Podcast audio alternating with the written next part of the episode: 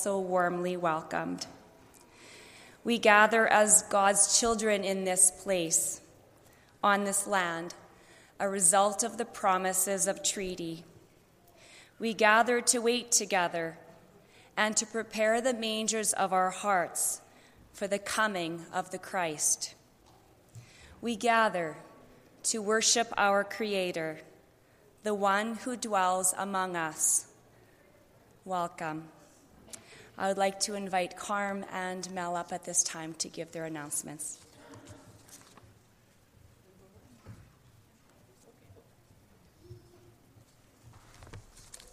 Good morning.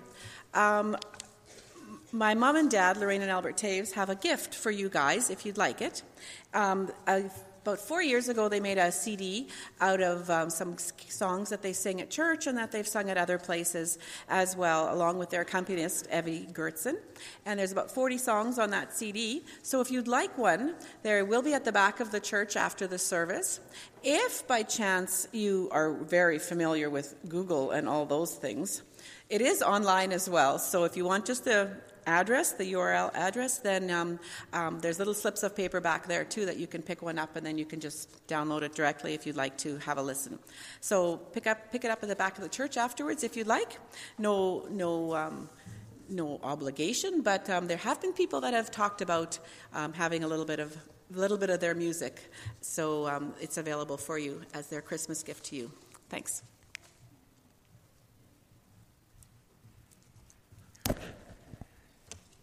You've noticed that the mornings are shorter, or I should say, the sun comes up later and we go to bed or we come home from work when it's dark.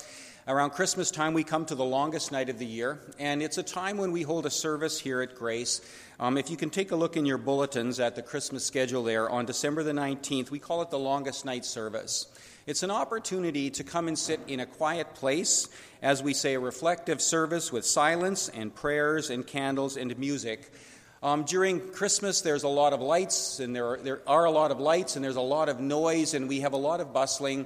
Um, for some of us who have experienced loss in whatever way that's been during the year, we may want a quiet place to simply come and sit together with others. Um, also, maybe those of you who would just like silence in the middle of everything that happens at Christmas, it's a really good time to come and sit and enjoy a time of reflection and prayer and music together. So, this Thursday at 7 o'clock, the longest night service. And um, if you know of anyone who you think it would be um, good for them to be here, they would find it meaningful because of what they have gone through this year, a difficult year, please invite them to come. It's not only grace, we make this uh, an opportunity for anyone in the community who would like your friends, family to come and be with us that night. So, Thursday at 7 o'clock. Let us pray. O Lord, what are we waiting for? Why are we afraid? We see our need for your strength in our weakness, and our need to be filled with your courage in the midst of all our fears.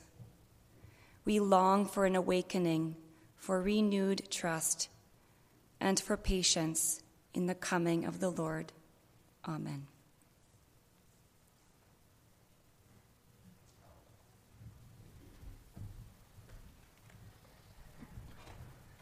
Please turn in your hymn books to number 171. Uh, we will be singing verses 1, 3, and 6. So that's O Come, O Come Emmanuel. And the words are, pardon? Oh, sorry, 172. Sorry, said the wrong number. Anyways. Would you stand, please?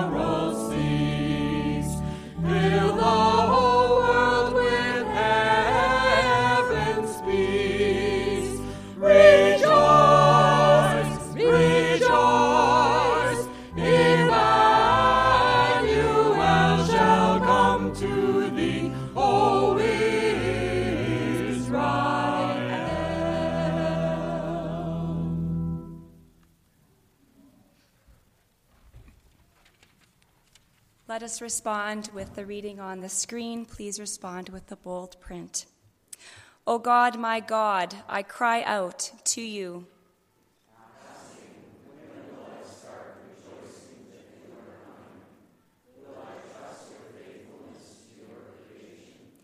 Can I be patient enough to trust in your time instead of my own?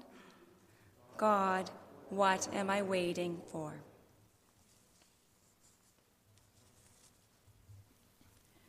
And now we'll sing hymn number 377, all four verses, Healer of Our Every Ill.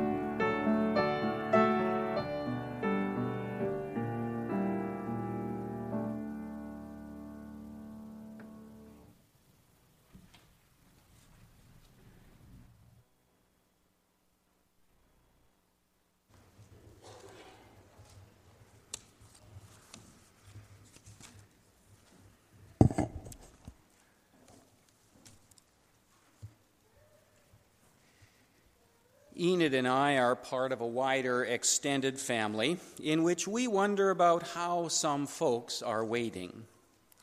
In a family with which we'd spent time, a family which seemed to enjoy their time together as we saw them during some occasions when we gathered early in our relationship.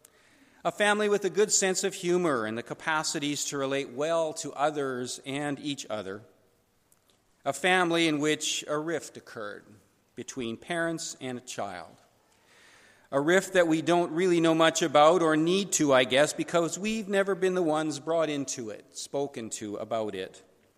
A rift which has become decades long. What happened? Was it a situation which grew from a small seed into something larger and larger over time, resulting in silence? Was it a strong word spoken once which stopped all conversation in its tracks, spawning decades of quiet and painful unease? A hurt caused by a stinging word created or perceptions of words which were taken as stinging. A funeral of one parent, one of those parents, has occurred since their separation. So have those of uncles and aunts, at which one, but not both, I don't think, have, able to be, have been able to be in attendance so as not to be with each other. Waiting. I wonder who's waiting and for what. Is it a child, now old, waiting for a parent to approach them? I've read once that none of us, no matter our age, can move on easily or well into life at some point if we have been denied or have not felt the blessing of our parents. Or is it a parent, now older, waiting for the other? Sometimes earlier misunderstandings or earlier failures, whether intentional or unwitting, create regret in us and distance between us which just cannot be easily bridged. We may sit, parents and children, all of us in any relationship we could probably think of now, idle or paralyzed, not knowing what to do, or even if we want to do anything, afraid of what has happened, afraid of what might happen if we don't do anything, yet afraid of doing something that we need in order to change the way it is, in order to begin anew, waiting Heather Bergman is now going to read our first scripture this morning.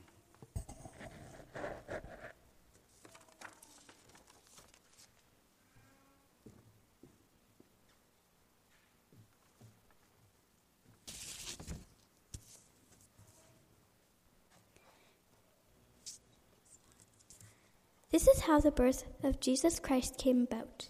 His mother, Mary, and Joseph had promised to get married.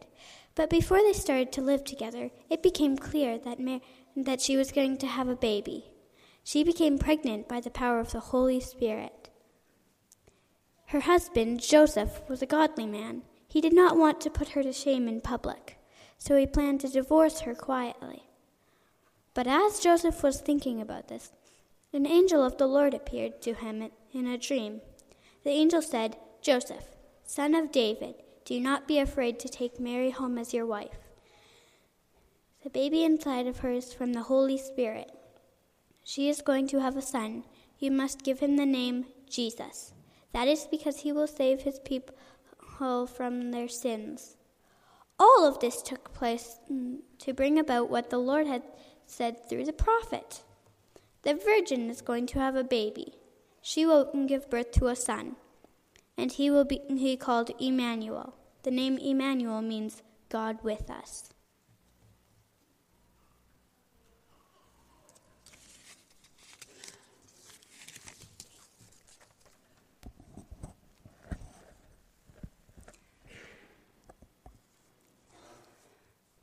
Let us pray a short confessional poem as Lectio Divina, three times with silence in between. Let us pray. The dark of my truth is suspicion without fact. Forgive my fearing.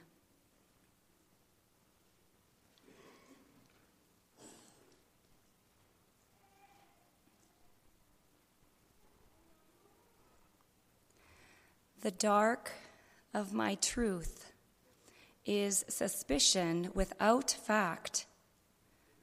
Forgive my fearing.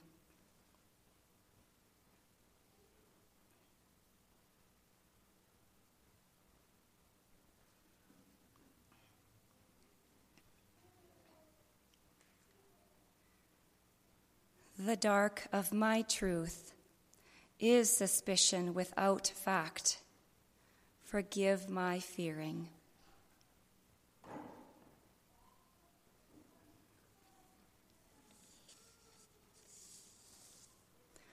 Amen. Please join in response with the bold print. The Lord our God will come and save us. God will strengthen the weak hands and make firm the feeble knees. The redeemed shall walk in the way of the Lord. We shall see the glory of the Lord, the majesty of our God.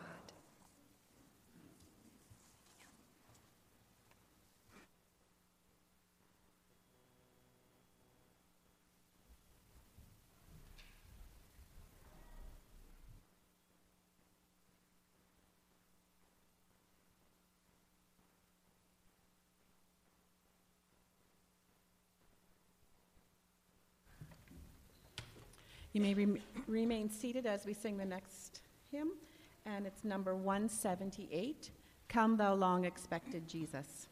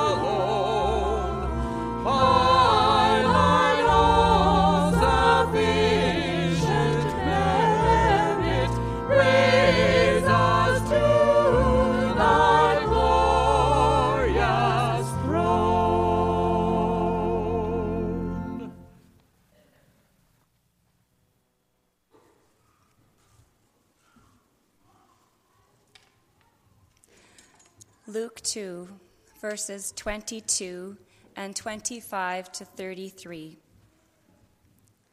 When the time came for their purification, according to the law of Moses, they brought him up to Jerusalem to present him to the Lord. Now there was a man in Jerusalem whose name was Simeon. This man was righteous and devout, looking forward to the consolation of Israel, and the Holy Spirit rested on him. It had been revealed to him by the Holy Spirit that he would not see death before he had seen the Lord's Messiah. Guided by the Spirit, Simeon came into the temple. And when the parents brought the child Jesus to do for him which was customary under the law, Simeon took him in his arms and praised God, saying, Master, now you are dismissing your servant in peace, according to your word, for my eyes have seen your salvation, which you have prepared in the presence of all peoples, a light for revelation to the Gentiles and for the glory of your people, Israel. And the children's child's father and mother were amazed at what was being said about him. Please join in response with the bold print. We light this candle to recall Simeon and Anna and all those who are the quiet in the land, who have awaited every generation for the glory of the Lord to be revealed, and have patiently accepted your will and timing.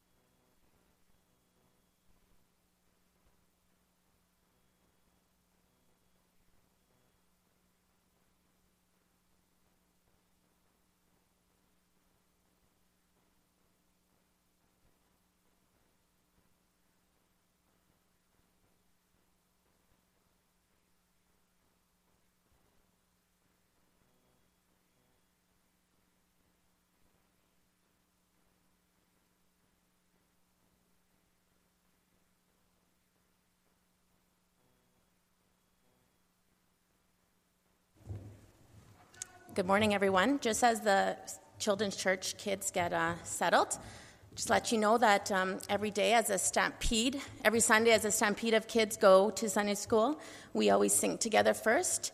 And um, over the last few weeks, we've been practicing some Christmas songs that we'd love to share with you. The third song, we're asking if you would uh, join us and singing with us uh, A Thousand Candles.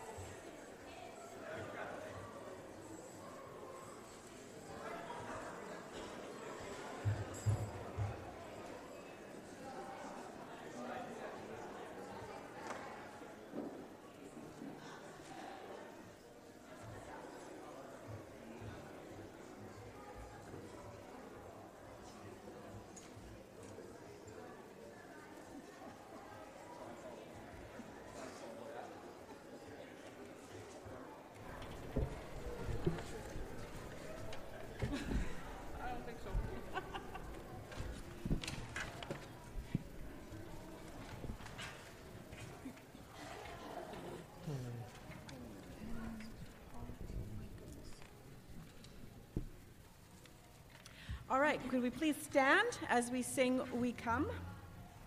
The words will be on the screen above us.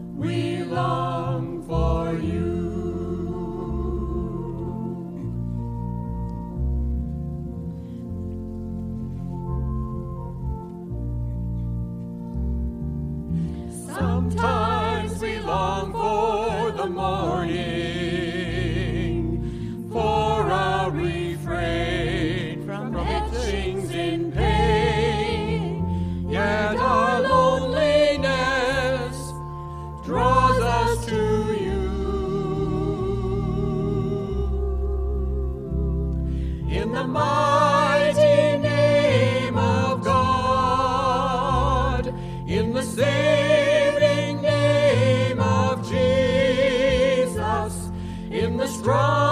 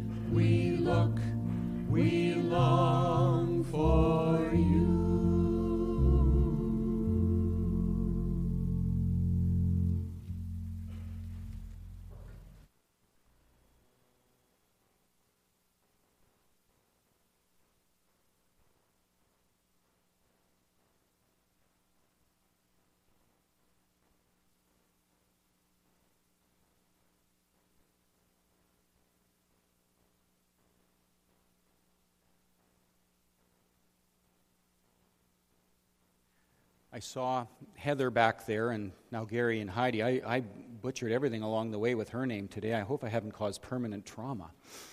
In the bulletin, you'll have seen Heather Weentz, and I messed it up in all kinds of ways. So um, hopefully she'll get over that. She did a really good job of reading. And uh, this morning, for those of you who haven't heard of Kyle's book, I don't imagine there's anybody really. Um,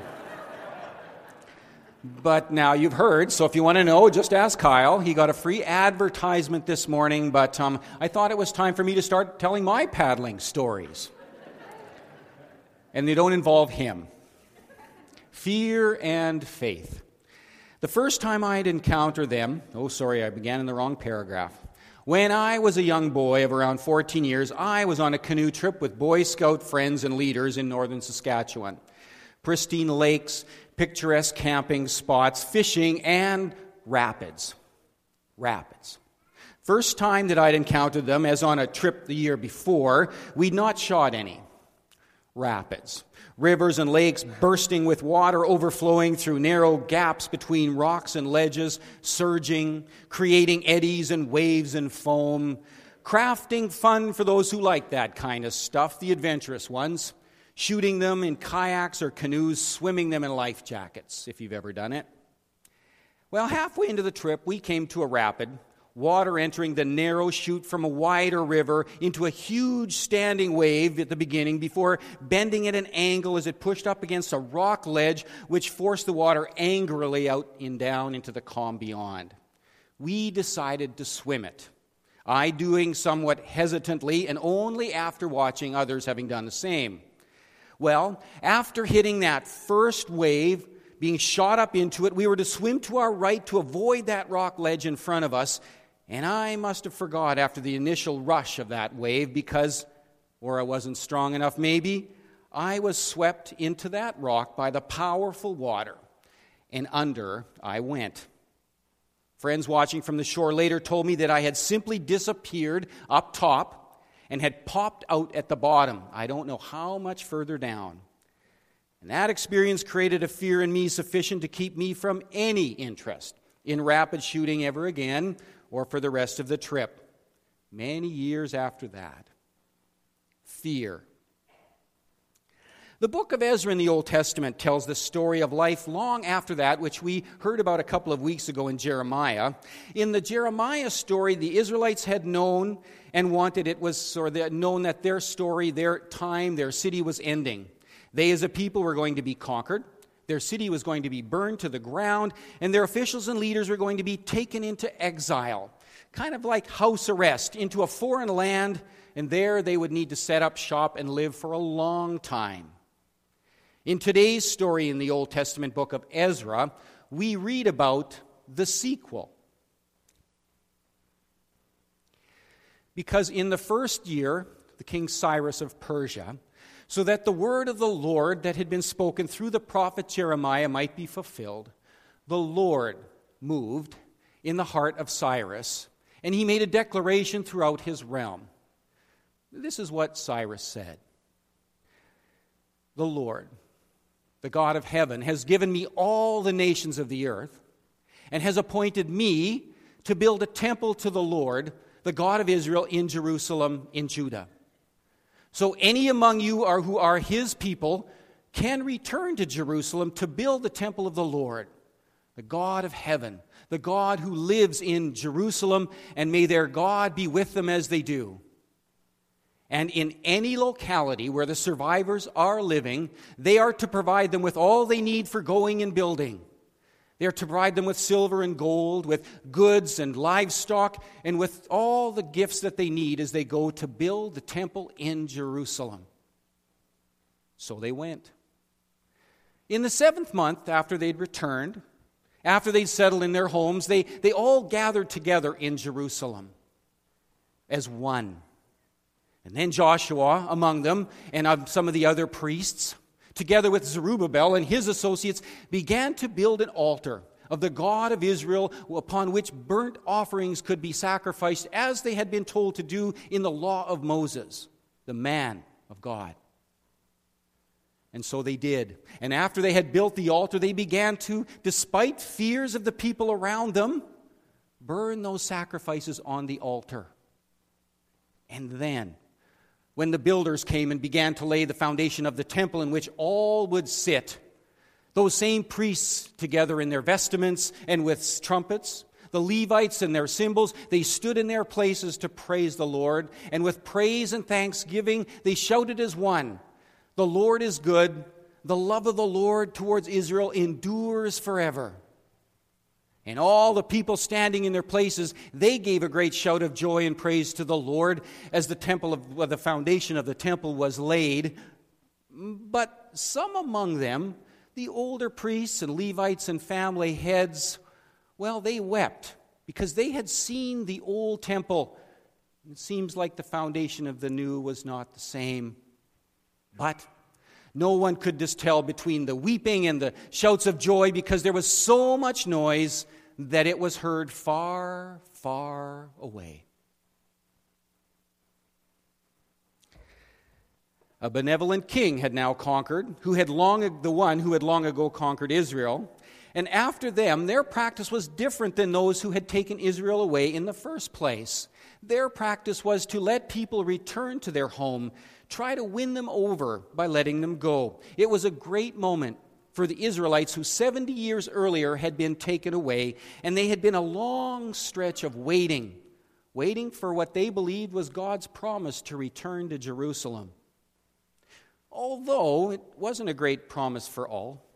After 70 years of homes and families and life in a city and country in which they were not really mistreated, they'd permanently relocated and they didn't really want to return to a destroyed Jerusalem. It's not those for the home for those who'd never seen it to go home and take up the job of rebuilding a temple. Kind of like all of us who have come from different countries and we've been here 50, 70, 100 years and more. Do we want to go back to where our grandparents came from? Maybe they were afraid to do that. After all, that would be a challenge. While their parents or grandparents might have kept the dream alive of rebuilding home, they, as God's people, again inhabiting God's city and sacrificing in God's temple, actually doing that wouldn't be easy. Or maybe they were afraid of the good life that they created in their new home, and it would be lost. It would be a future which would not be guaranteed if they would leave.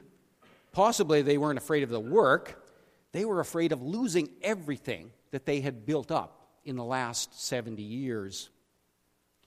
If it was good where they'd been for 70 years, why leave it for the uncertainty of a conviction, a dream, God's city and ways?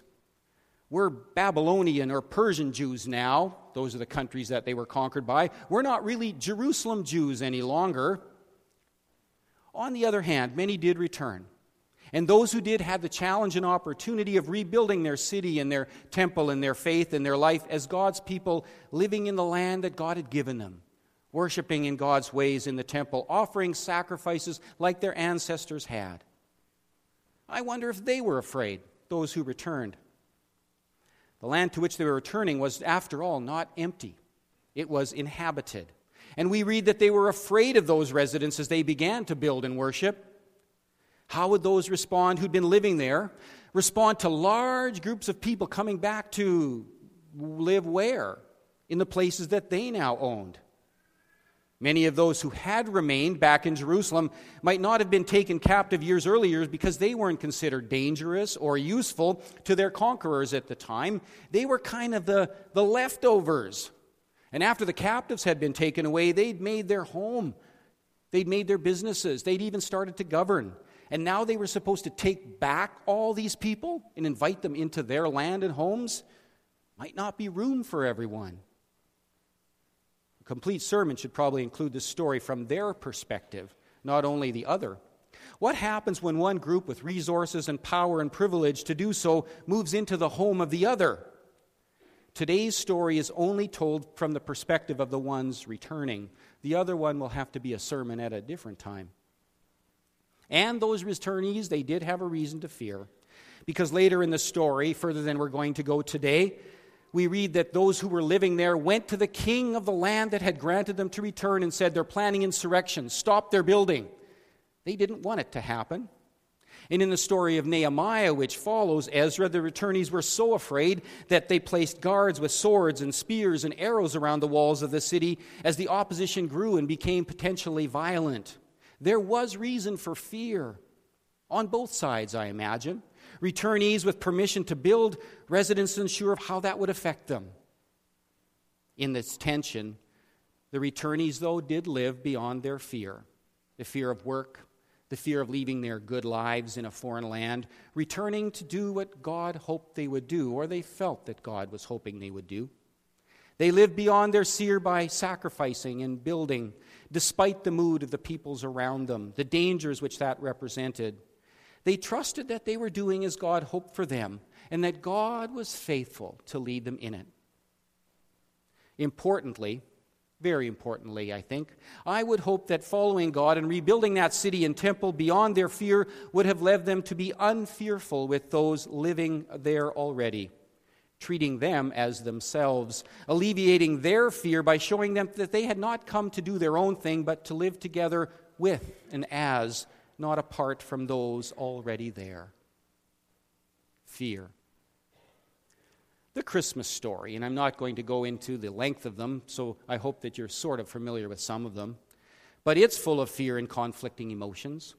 Zechariah, the father of John the Baptist, we read a little bit about that this morning, who eventually introduces Jesus, is afraid when he sees an angel while performing his priestly duties. Like the shepherds that we're going to hear of soon, when they are suddenly in the presence of angels. Mary's troubled when an angel visits her, wondering if it's good news or bad, because angels were not an everyday occurrence. She's told not to be afraid. This is God's work. Even though it's not usual, even scandalous, it's God's doing. Mary carries on despite her worry, but not Joseph. When he finds out that Mary's pregnant, he decides to do the right thing for himself by calling off the marriage. And while nothing would have helped Mary in her situation, it was very dire. He at least ready, he was at least ready to be kind. He was going to do this privately, not publicly. But he's told by an angel not to be afraid to take Mary as his wife. Her name is going to be smudged, and he's supposed to stand by her and not be afraid that his will be as well if he does. God's at work in strange ways, and he has to stand in the face of all those who are going to laugh at him and mock him for it. Don't be afraid, Joseph.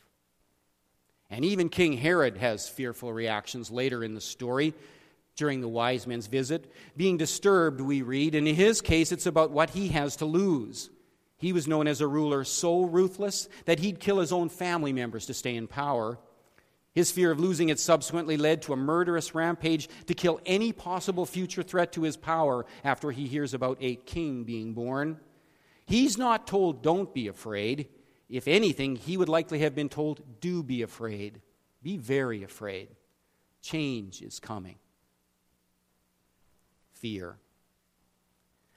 As we try to live as God's people in our stories, within our relationship with family and friends, at school, at work, in our community and world, where and why are we afraid? And how does that play itself out in who we are and how we live? I know there's two ways or two means or two times that we are afraid, I should say. Sometimes it's very personal, but that's what comes upon us. And other times it's we're afraid of what will happen if we act in certain ways. To simply begin, I know that many of us have fears that are within us and around us because of family and situations in our own that are difficult. We are afraid of what's happening to us, being given to us, which we in some sense have no control over. To begin with, I'd like us to simply close our eyes and think of those fears, the fears that we have deep in ourselves this morning. Let's do that.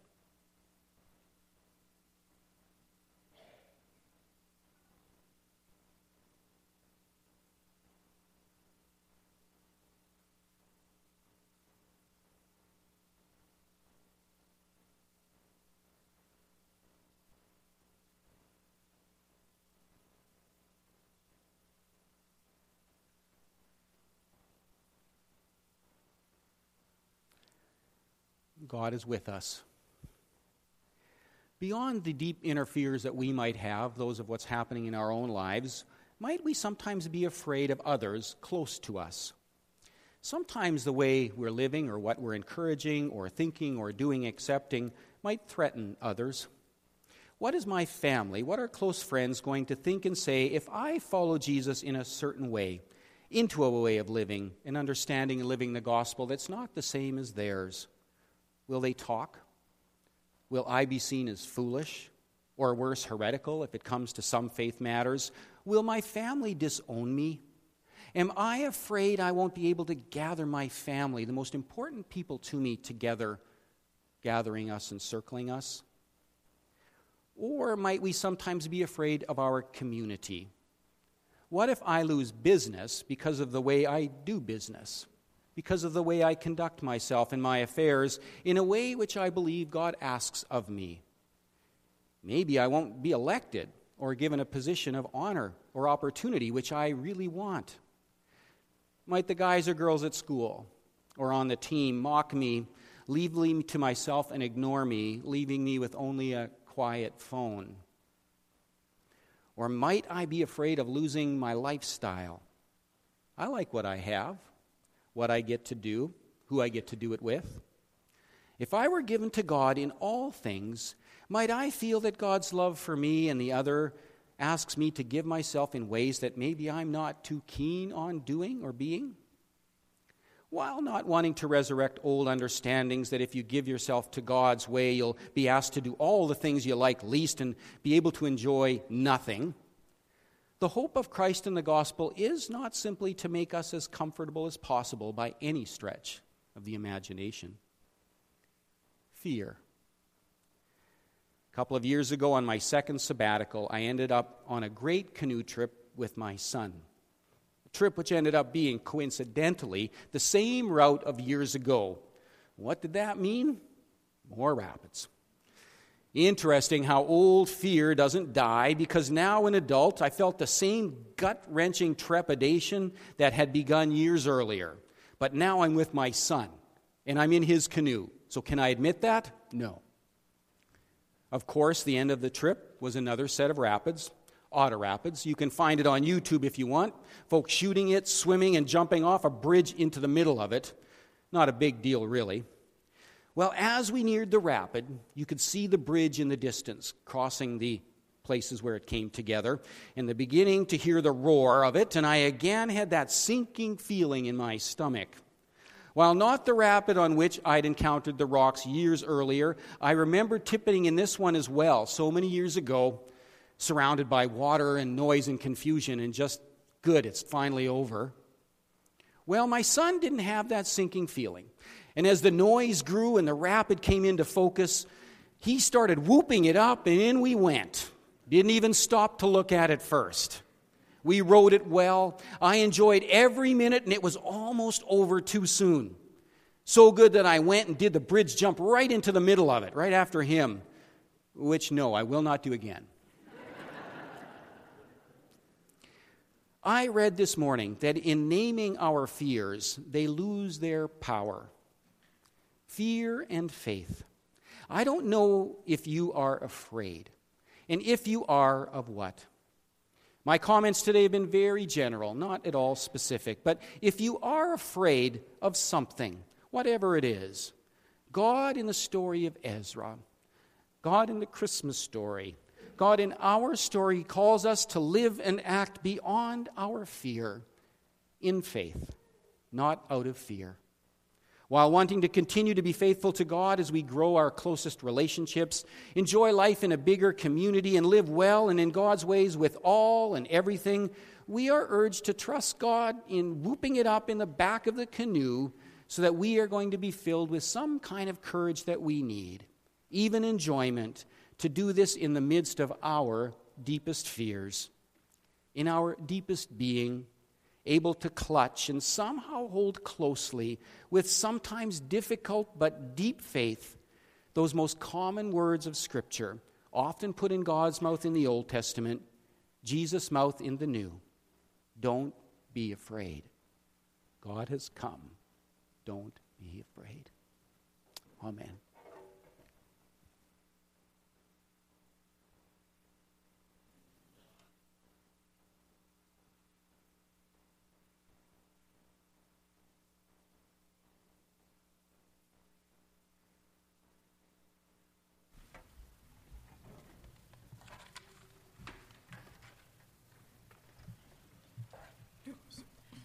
Shall we stand as we sing our next hymn?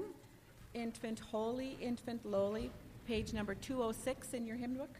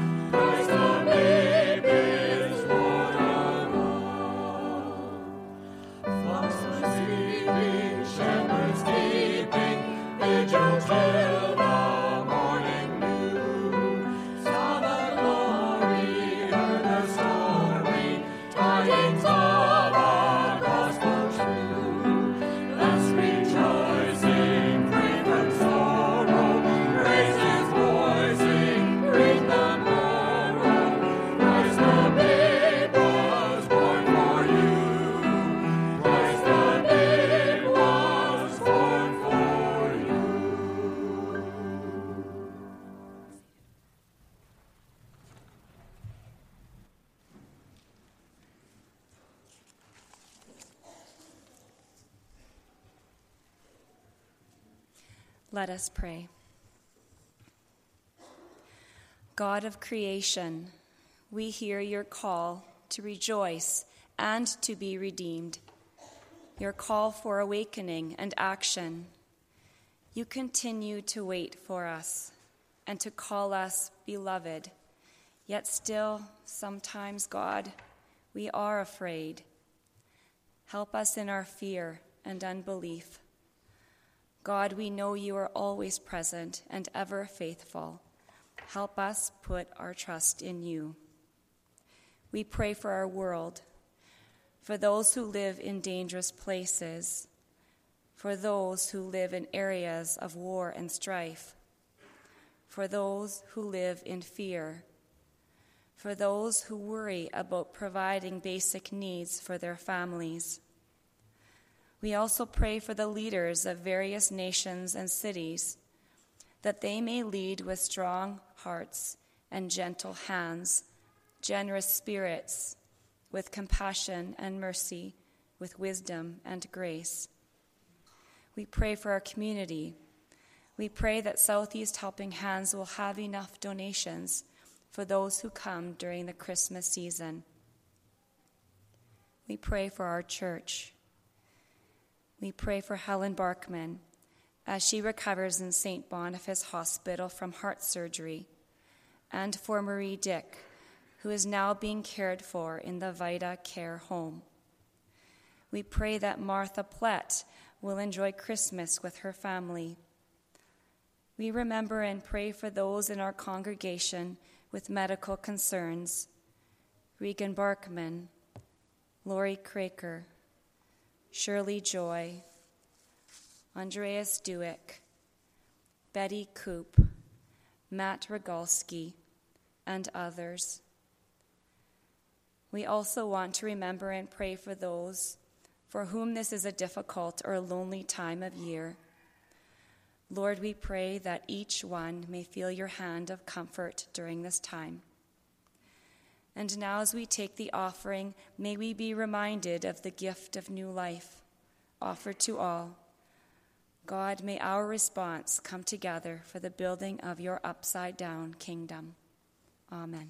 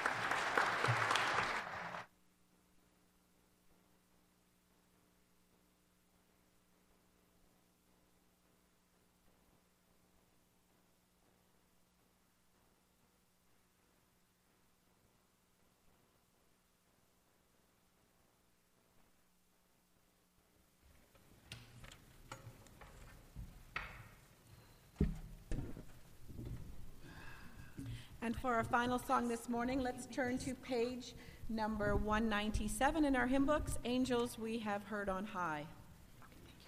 And let's sing the glory. Please stand.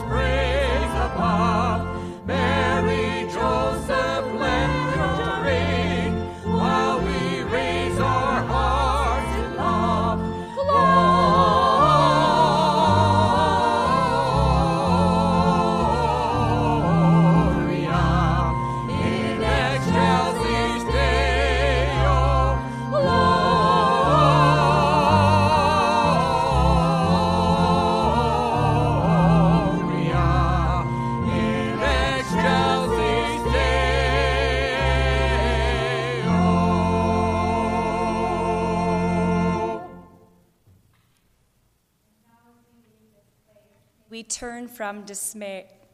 May we turn from the despair that narrates our lives and the world in which we live. May we remember who God is and the promise of faithfulness that God has made to creation. Amen.